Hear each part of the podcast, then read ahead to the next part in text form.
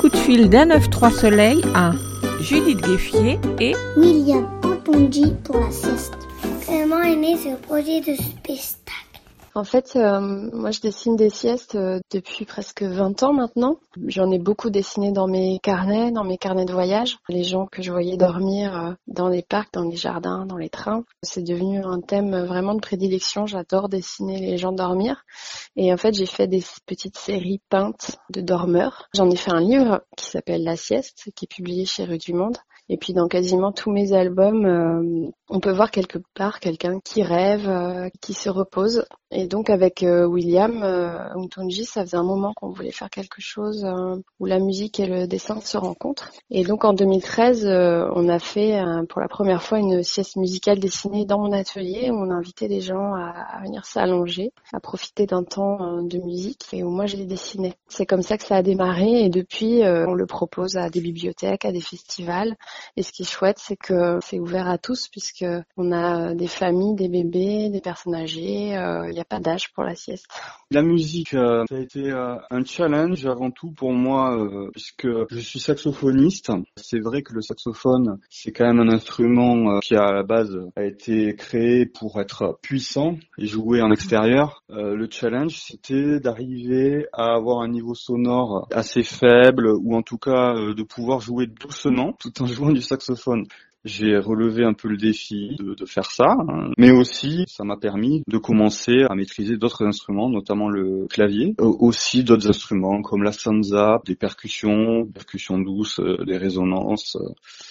Quel moment préférez-vous ? Peut-être le moment où moi je vois les gens se relâcher parce qu'en fait le principe c'est que tout le monde s'installe en position allongée pour un temps de détente, de méditation, voire de sommeil puisqu'il y en a qui dorment vraiment et moi donc je, je circule entre eux pour les dessiner et donc je vois le moment où ils partent vraiment dans la détente et dans la musique. La petite main qui tombe, euh, la bouche qui se relâche, euh, les traits du visage qui vont se, se détendre. Et c'est chouette de voir les gens euh, participer comme ça sans le savoir. En fait, ils nous font un beau cadeau en se laissant aller euh, devant nous. Sans se rendre compte, ils nous font ce cadeau-là, voilà, parce que en fait, c'est un spectacle participatif. Si les gens euh, ne, ne se laissaient pas aller, bah, ça fonctionnerait pas. Le moment que je préfère, ça dépend des spectacles. Il y a deux moments qui sont particuliers. Le début, les gens rentrent, s'installent, il y a un petit peu d'agitation. On va dire c'est la mise au calme. Les gens qui se mettent en condition, moi je joue et donc du coup c'est un moment... Euh aussi où j'observe, les gens s'observent, c'est un peu euh, la mise en condition pour une bonne sieste. Donc ça j'aime bien. Et un autre moment euh, clé aussi, c'est la fin quand les gens se réveillent et euh, ils sortent peu à peu de leur sieste et ils découvrent les dessins de Judith. C'est un, un moment aussi très particulier euh, qui est aussi accompagné en musique. Donc moi j'aime bien aussi euh, ce moment-là. Avez-vous un souvenir de tournée ? C'est une tournée qu'on avait fait à La Réunion, c'était en deux mille dix-huit, et on avait fait euh, plusieurs siestes dans une école euh, maternelle. On avait des élèves de moyenne section maternelle avec euh, l'équipe encadrante qui les accompagnait pour leur sieste. Et ce qui était bien, c'était que c'était le vrai horaire de la sieste. Donc les enfants euh, étaient tous en train de bâiller déjà en venant, et notamment avec un des groupes, c'était la sieste matinale, juste avant d'aller manger. J'ai commencé à jouer, les enfants étaient très calmes et je me suis rendu compte à un moment que tous les enfants s'étaient endormis, sans exception. Du coup, euh, pour pas les tirer de leur euh, sommeil, les A T S E M et les, les instits sont tous allés manger, se restaurer, et moi, je suis resté avec les enfants, et je les ai bercés euh, pendant une demi-heure de plus, euh, on pouvait entendre une où je voulais, et j'étais seul, en fait, avec les enfants, donc ça a été un moment un peu, euh, un peu privilégié, on va dire. Moi, j'ai un souvenir dans une bibliothèque euh, à Quimperlé, où euh, c'était une sieste euh, tout public, pour euh, tous les âges.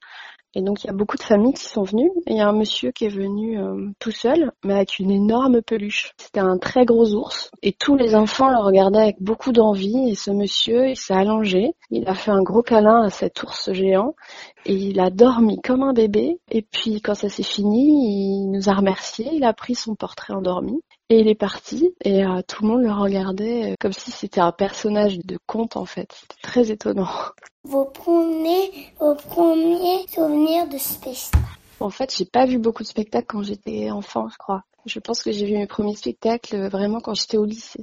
Grâce à l'internat où j'étais, on, on avait trois ou quatre places de théâtre par an et on avait vu autant du théâtre que de la danse que des concerts. Voilà, j'ai découvert Les Deschiens sur scène et euh, avec Yolande Moreau qui me faisait pleurer de rire. Donc ça, c'était euh, la première découverte au théâtre. Ouais. Mes premiers souvenirs, ça va être avec euh, l'harmonie municipale.